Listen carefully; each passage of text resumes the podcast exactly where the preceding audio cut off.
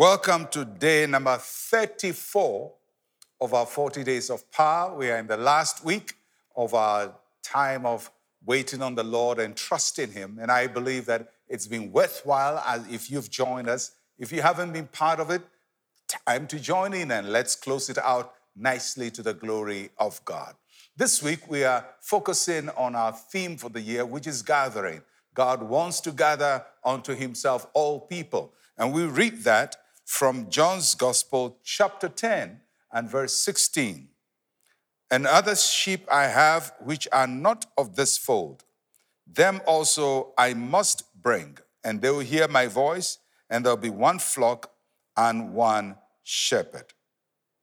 Jesus positions himself as a shepherd, and it's a theme that he uses frequently. And it's not only uh, Jesus, God uh, is called the shepherd in Psalm 23. And through the Bible, God presents himself as a shepherd. So the theme of a shepherd is important. A shepherd is one who gathers flock, watches over them, protects them. Now, Jesus is talking about his flock.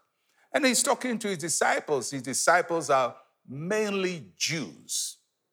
But he says, I have other sheep I have other people that I need to gather. There are other people who belong to me who are not with me now, and I must gather them. When he talks about other sheep, what is he talking about? Primarily, he's talking about Gentiles, people who are not natural born Jews. He says, They also are my sheep, or I have sheep amongst them, and I'm going to gather them. The ministry of Jesus Christ is to reach out to everybody. And so when we talk about gathering, we're not just talking about gathering substance, we're also talking about gathering souls, bringing people to the true shepherd, to Jesus Christ, that he would shepherd over them and guide them. So if you believe that somebody is your friend and, and he needs a good life, then you have to introduce them to the chief shepherd, Jesus Christ. And Jesus says that for these people, I will bring them in. You know, my job and the job of every preacher, if we're doing it well, is to preach the Word of God, to share the Word of God. The one who brings people in is the Lord Jesus Christ. We cannot save souls. We cannot change people's lives.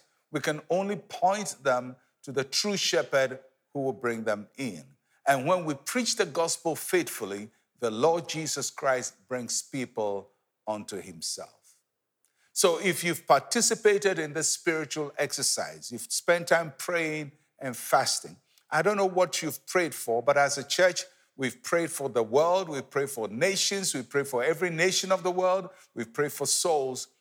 Apart from praying for souls to be saved, we must go out and share the gospel with them and share the love of Christ with them so that the chief shepherd, Jesus Christ, can bring them in. One of the greatest things you can do in this time is to bring somebody to the Lord Jesus Christ, to direct somebody to Christ Jesus, for them to have eternal life through him. And I trust that of all the things that we will receive during this time, the greatest we will receive will be that we introduce somebody to the saving knowledge of Jesus Christ. And when we do that, the Bible says there's great joy in heaven because one soul has been saved. May the Lord make each one of us go out to be responsible soul winners, bringing people to Christ, sharing the love of Christ, letting people know the true life that Jesus Christ offers to each one of us. And I pray that we will all serve in this area for the Lord. Let's pray. Say with me, Heavenly Father, you are the good shepherd. Use my life to bring others into the faith. In Jesus' name, amen and amen.